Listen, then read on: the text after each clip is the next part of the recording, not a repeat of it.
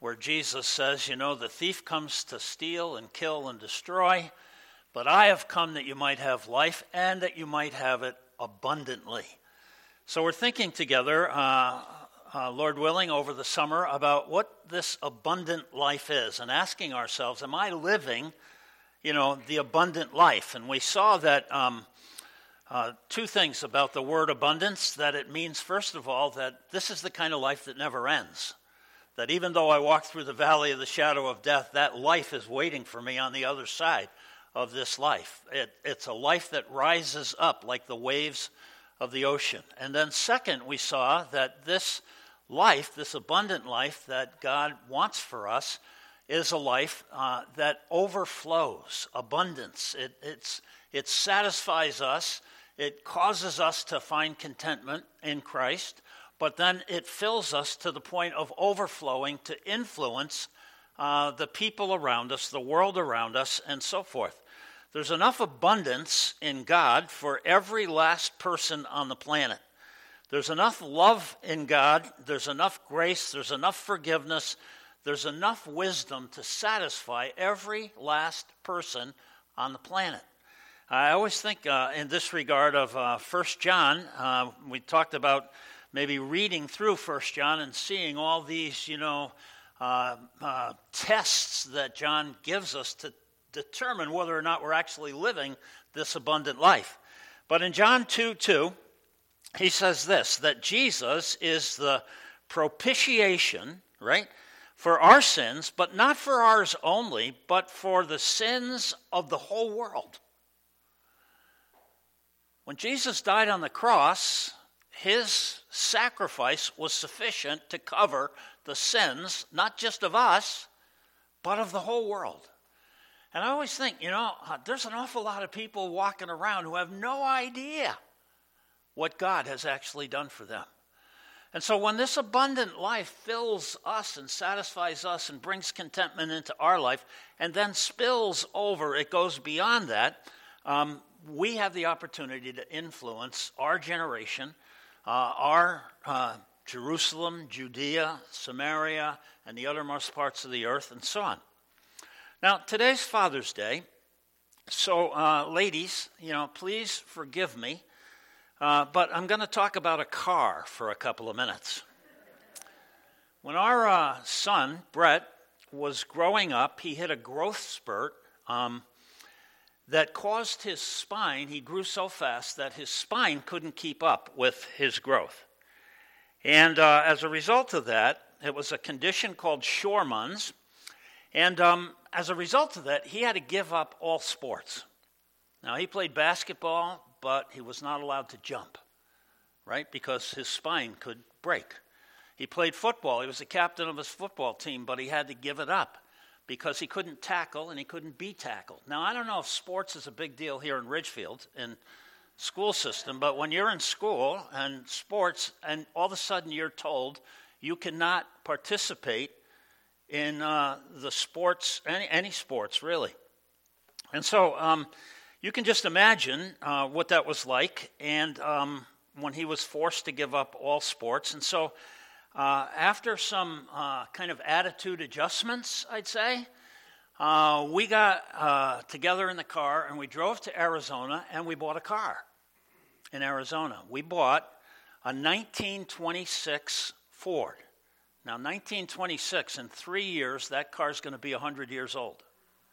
Okay, so older than most of us here. Okay? Old car, 1926 uh, Ford, uh, it's, uh, a Model T, and uh, it was called in its day a doctor's coupe because it only seats two people. And um, the doctor actually used to come to your house when you got sick, and he would drive that kind of a car, a little runaround kind of thing, and he would come to your house. But we've gotten so much advanced now that we all, all the sick people go to the same room and wait for the doctor. You know, it, it, we don't share germs or anything like that and that kind of deal. However, when we bought this car, it did not have an engine, it did not have a transmission, uh, the brakes didn't work, the car was pretty broken down. You might say it was dead, you know, in rust and no power. And that's how it came into our lives. Um, but we loved the car. We thought it was cool looking, and we had big plans for the car. We were going to put new life into this old car, and we're going to make it better than it ever was. We were going to give it abundance. We were going to put more than originally was there into this car. And uh, so uh, we brought it home. Uh, we rented a U-Haul trailer, brought it home. We loved the car, and uh, we got a, a whole new frame to build everything on. We put a new engine in it, right? Um, a new engine. The old original engine was four cylinders, 177 cubic inches, and it produced 20 horsepower in its day. 20 horsepower. Now, that was on level ground. If you were going downhill, you did a little better. If you were going uphill, you did a little worse.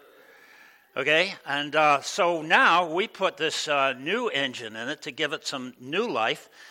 It has uh, eight cylinders, twice as many cylinders, and it has 383 cubic inches, and it produces about 350 horsepower. So it's way different than its original uh, status, okay? Uh, we put the new engine in it, and we put a new transmission in it, you know. Um, the best engine in the world without being connected to where the rubber meets the road through the transmission uh, is useless, right? You're not going anyplace if, if you're not connected. So we got this transmission out of a truck. Uh, it's a fast shifting, it's uh, heavy duty, and uh, uh, we put this new transmission in there. And uh, we had to put new brakes, and so, you know, we put juice brakes, not mechanical brakes, and we put disc brakes on the front so that we could stop. We put a new exhaust system. We put new wheels and tires for where the rubber actually meets the road. We put new gauges so we could tell what was going on inside uh, the engine, what was going on under the hood. Now, the Bible tells us that when we came into the world, God tells us, right, that we too were pretty broken down we come into the world in a similar state. We're dead, in fact, the Bible says, in trespasses and sins. We were designed to live connected to God, to draw our life from God. God first breathed into us to give us physical life, and He had a relationship with us. Uh, Adam and Eve walked with God, there was a relationship there, and uh, He was the source of our life. But we got disconnected from God. And so when we come into the world, uh, we're pretty well broken down.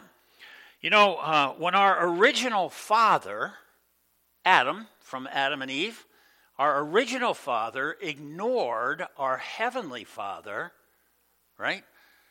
Everything went south. You might remember that um, God said, Look, there's one tree in the middle of the garden. It's the tree of the knowledge of right and wrong or good and evil.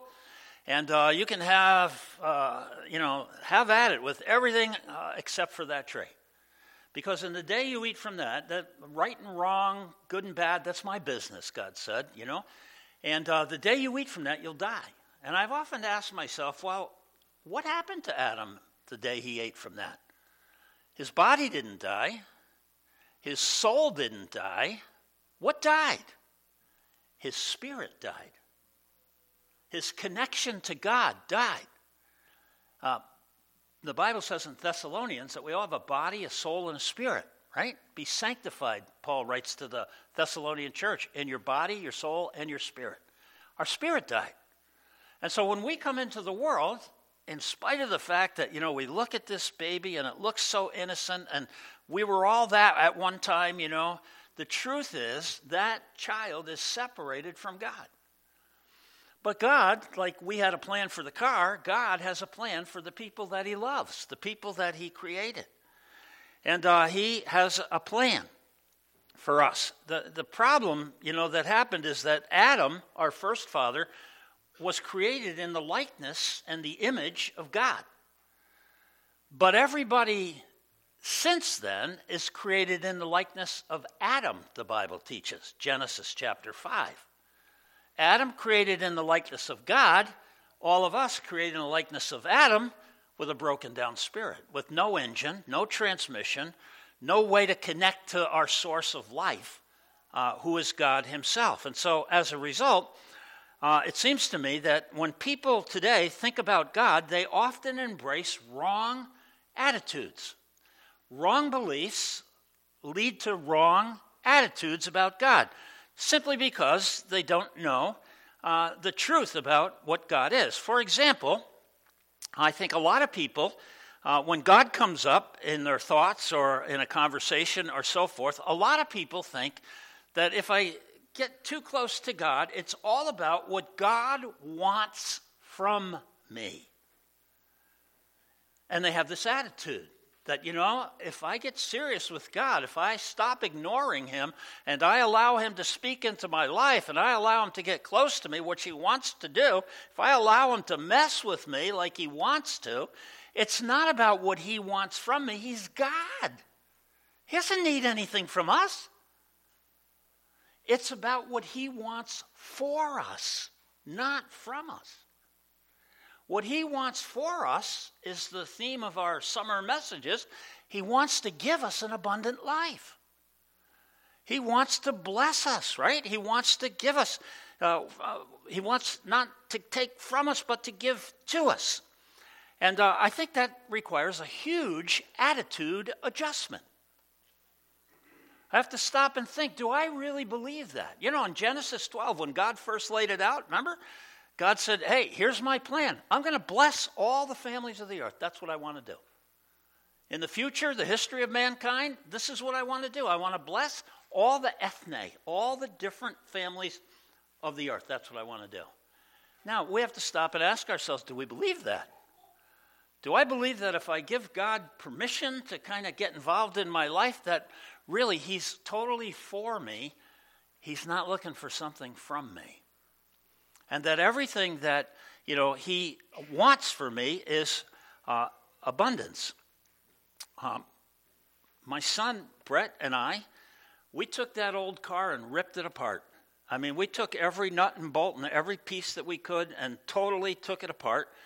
We welded on it, we drilled on it, we grinded it, we sanded it, we even shot peanut shells at the paint to get down to the bare metal uh, to put a smile on the car so that its face would, you know, show that it has new life. Uh, when Henry Ford first made the Model T, uh, you could pick any color you want as long as it was black. And then you could, you know, that's how it came. And so God, uh, you know, loves broken down people.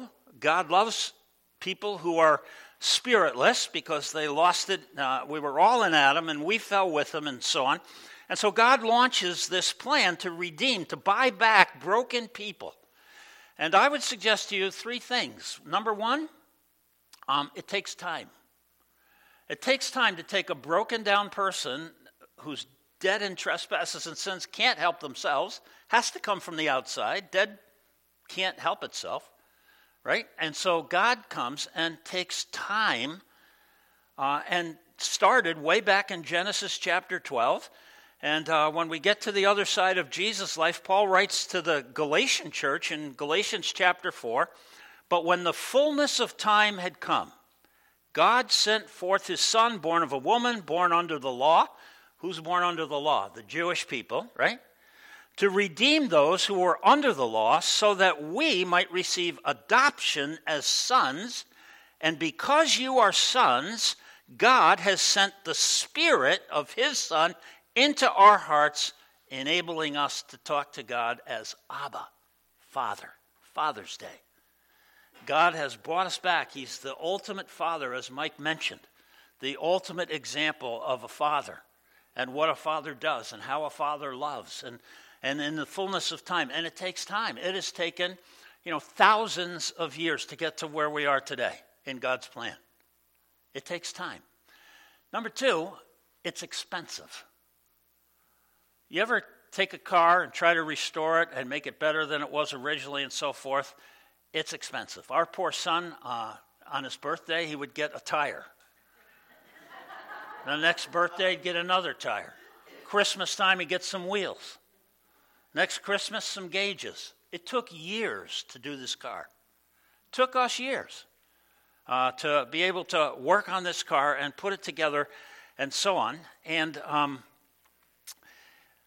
Peter, when Peter writes, here's what he says in uh, 1 Peter chapter 1 and verse 18, knowing that you, you, us, were ransomed or bought back from your futile ways inherited from your forefathers, Adam and company, uh, not with perishable things. You weren't purchased with perishable things, he says, like gold and silver, but with the precious blood of Jesus. Huge. Huge price to pay in order that you and I might walk around now and for eternity guilt free, shameless, as Alta mentioned. Through the precious blood of Jesus. It's expensive what God did in order to buy us back and to remake us and to give us this abundant life. Third thing I'd say is you have to be creative. When you're trying to put new life into an old car or to an old broken down person, you know, who inherited their nature from old Adam, when you're trying to do that, you run into problems. How do I put this new life into this old broken down car or this old broken down person? You run into problems. There's roadblocks all along the way, and you have to be creative. And I would tell you that there is no other religion other than Christianity where the God of that religion actually absorbs the bad that's in all of us and the evil that's uh, we inherited from Adam and takes it on himself and pays the price in his blood. There simply is no other religion. There is no other creative way other than God to absorb and to extend to us uh, the grace and the mercy that comes to us through the gospel. The message from God is really, really good news. It's the gospel. But in order for us to receive it, in order for us to experience that abundant life, I suggest to you that we are going to have to adjust some attitudes. Uh, and so I kind of wanted to ask the question this morning if you were to just kind of think about yourself, what's your attitude toward God? What's your attitude toward God? Um, because God, you know, wants us to, number one, trust Him. Is, is my attitude an attitude? Do I trust God? You know, probably we learned as kids Proverbs 3, 5, and 6. Trust in the Lord with all your heart. Don't lean on your own understanding. So you get to a decision in your life. You're at work or whatever, and you have to make a decision between, I know God said I should do this, but I think I should do that. What's your attitude toward God? Do we have this respect? Do we recognize Him for who He is? Do we submit ourselves to Him? Do we not lean on our own understanding? And we want to know hey, what does God say about this? Because we have an attitude that says, you know what? The life that I'm living now actually comes from God. And He's living in me through His Spirit, and He's putting His truth and His will into my life. Do we believe that God is actually out to bless me? Do you really believe that if God asks you to do something, it's for your good? When we're drilling on this old car and putting holes in it to put new stuff on it or whatever, is that old car thinking, oh, wow, this feels great. I know you're for me. I know you're, you know, doing really so. You know, so God comes to you and he says, listen, I want you to tithe. And I just use tithing because it's easy. It's, it's give the first 10% of your income to God. And we say, well, now, wait a minute. Do I really believe that God wants me to tithe because he has something in mind for me that comes through tithing? Or God leads me to, you know, uh, Carrie's got some ideas for youth that are new and fresh, and, and maybe somebody's sitting here saying, you know, I think God wants me to volunteer with the kids. Do I really think that God needs me? Or do I think, you know what, God's prompting me to get involved because somehow or another He's going to bless me through serving Him? I mean, I think it's great that Alta's serving in the Hope Line. But I'll bet if she had more time to talk, she'd talk about how blessed she is for having the privilege of serving God through this particular ministry. Yeah, the girls are blessed. Yes, God is glorified. but what happens to me personally? I start to experience the abundant life. I start to experience the reason that God had me born and the reason that God gave me these experiences and the reason that God uh, allowed these different events to come in and out of my life and so on. Do we believe it? What's our attitude toward God? Uh, the word blessed, you know, uh, I think it's another word for abundance, as God wants to bless. And uh, in the Greek, it, it, it, means blessed, but in the English, we don't really have an equivalent for the word blessed. The closest we can come is uh, it, it, has a lot uh, a similarity to our word joy.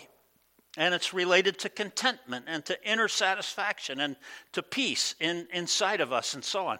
It's an inner satisfaction that's associated, uh, I think, with the approval of, of God. In uh, John's Gospel, uh, in John chapter 15, now we're in John's Gospel, and remember, I mentioned that there are seven I am statements that Jesus attaches metaphors to to help us understand his relationship with us. Well, in John chapter 15, Jesus says, I'm the vine and you're the branches. Right? It's a really famous passage, it's a great message. But in verse 11, here's what Jesus says, kind of towards the end of this. He says, These things I have spoken to you that my joy may be in you that my abundance may be in you. Why am I telling you these things? Jesus says. Why am I telling you that I'm the vine and you're the branches, and that if you abide, you will be fruitful, and so forth, and you will. Why am I telling you? I'm telling you this, Jesus says, so that you can have joy. Because I want to give. I, I'm, I'm, I want to give. I'm here for you. I don't need from you. And my attitude has to shift to understand that you know, I'm going to trust him. I'm going to believe that everything God tells me is for my good. Now, you know, when it comes to joy, I think oftentimes we confuse joy and happiness, right? Happiness depends on circumstances. Happiness is great. I love being happy, right? Circumstances. Oh, we get to go to Ferris Acres tonight. I'm happy. Joy depends on God. Joy depends on God implanting His life into us satisfying us, and then overflowing out of us in ministry and opportunities uh, to influence the people around us. Uh, there's a big difference between joy and happiness. And uh, I think it comes from experiencing the love of God. Max Lucado calls it the applause of heaven. And it changes our attitudes. Um, you know, attitudes are our choice. We choose what attitude. You can change your attitude. You choose what attitude you have. And it's influenced a lot by what we believe. And if we believe God, uh, certain attitudes begin to show up in our life. In Jesus' most famous sermon, the Sermon on the Mount, uh, he talked about how his followers live, right? You, you all know the Sermon on the Mount. And uh, Jesus starts that sermon in Matthew chapter 5, if you're following along, uh, with the Beatitudes. It's all about attitudes. He says, you know, the Christian life starts when our attitudes are adjusted by the truth of the gospel. And so he starts by describing some of these attitudes. And uh, I would suggest that these attitudes are kind of like the frame of the car, right? We build on these attitudes. If you have a certain attitude, there's going to be certain actions and certain thoughts that will come from uh, those attitudes that we've chosen. So Jesus starts by describing some attitudes. And uh, they're called beatitudes because Christianity is way more, okay, than just affirming some truths and some facts. Christianity is about becoming. You know, the word Christian actually means little Christ.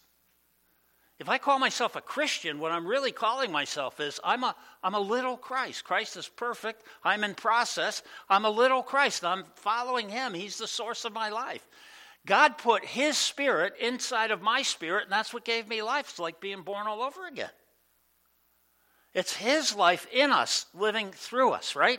And so Jesus starts with these beatitudes because it's not just mental assent uh, to truth, it's we get to be uh, more like Jesus. So there's eight of these attitudes, okay? The first four are about our attitudes toward God.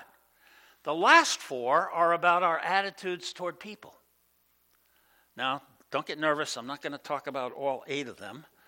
Um,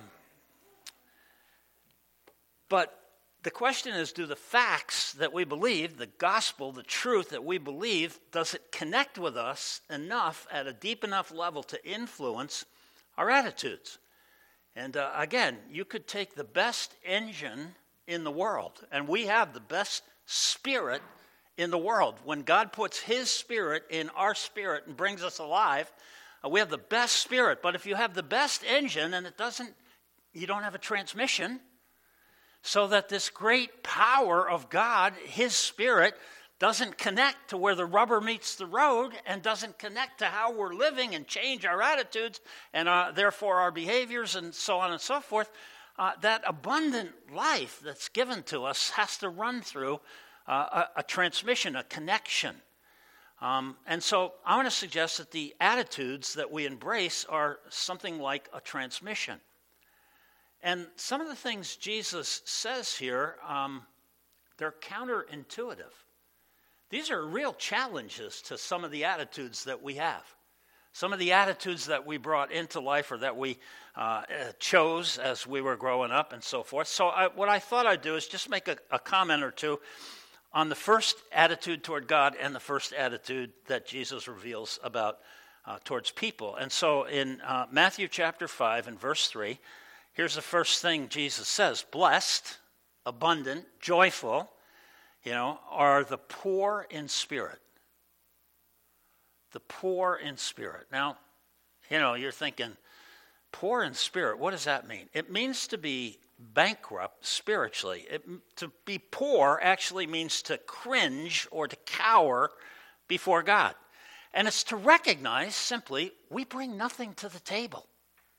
When we come together with God, we bring nothing to the table. The Bible says our righteousness, all the stuff that we think we do right and good and so forth, are, it's like filthy rags compared to the glory of God and the purity of God and the righteousness of God. And, and so we bring nothing to the table. We are dead in our trespasses and sins until uh, the Lord gets into our life. We are like a lump of clay, and God's the potter. Remember, the Bible says, I'm the potter, you're the clay. You ever think about yourself as a lump of clay, spinning around on one of those wheels? Don't know what you're doing until God starts to poke you and shape you into something and squeeze you and, you know, and start making you into something. I'm the, I'm the potter, you're the clay, uh, the scriptures say. Um, the poor in spirit is to be totally dependent upon God. The life that I'm living is totally dependent upon him. I'm poor in spirit. I don't bring anything to the table. To be poor in spirit is to wish that we were better than we are and to discover that God is all that we need. Blessed are the poor in spirit in our relationship to God. My attitude is I bring nothing to the table. And each one of these attitudes, by the way, has a promise connected to it. Blessed, happy, abundant are the poor in spirit, for theirs is the kingdom of God. You know, if, if you have an attitude um, where you think, you know, God, you're really lucky to have me. Because, you know, I'm a very spiritual person. And, you know, I'm a really good person. When you compare me to like Charles Manson or something, I'm really a good person. You know? If your attitude is like that, uh, you'll never experience the abundant life. Blessed, abundant, joyful are those who come to God recognizing I'm broken down. I got nothing to offer. I can't even run on my own. I don't even have the life that you originally created me to have.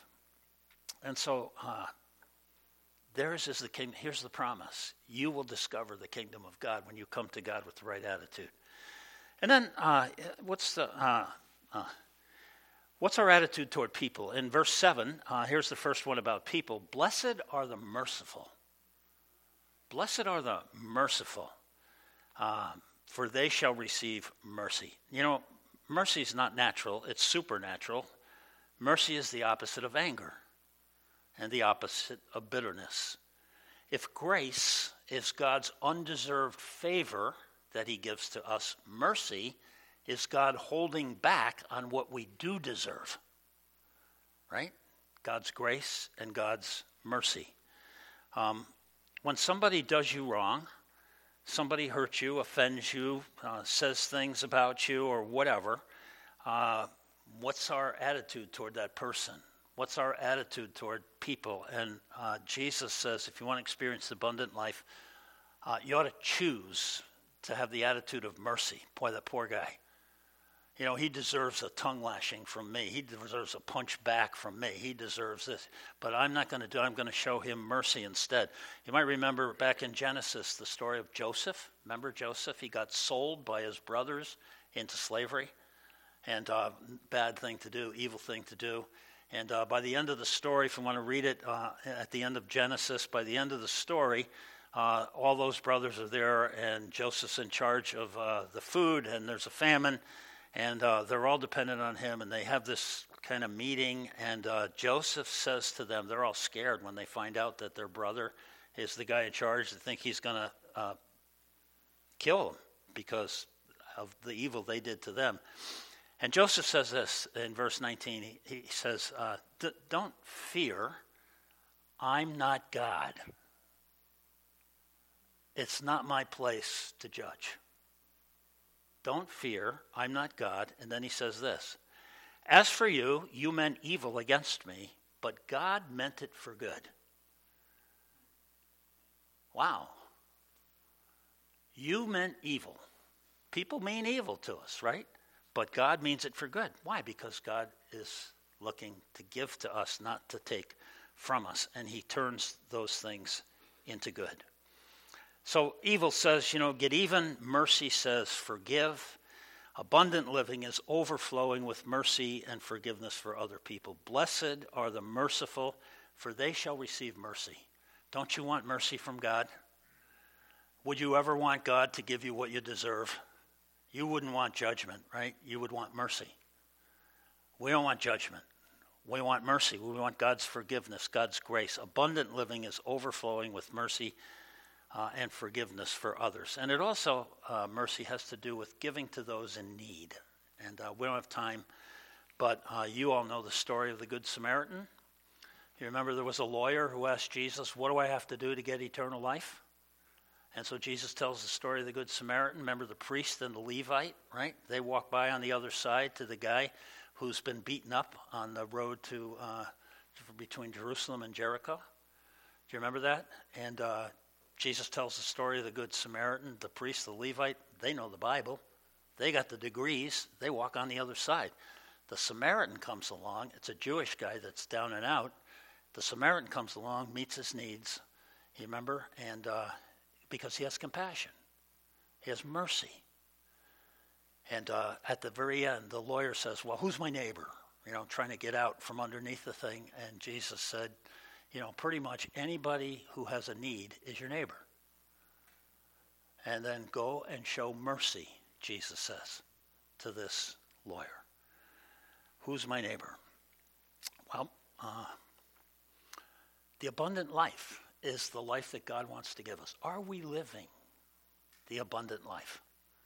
Have we allowed God to put a new engine and a new transmission and new tires and new a whole new perspective on life? Has our attitude toward God and toward people evolved so that it matches the attitude that Jesus says his people eventually embrace. Let's pray together. Heavenly Father, we pause again to just say thank you to you. You're the source of our life. Uh, you're our hope. You're uh, our forgiveness. You're our grace. You're our wisdom. Uh, you're the one who, if we allow you, will navigate us through this life in a way that you can use us and in a way that we can bring glory to you. I pray, Heavenly Father, that we would live a life that overflows to influence the folks around us in order that they might understand what a great God, what a great Father, our Father which art in heaven really is. And we thank you for that in Jesus' name. Amen.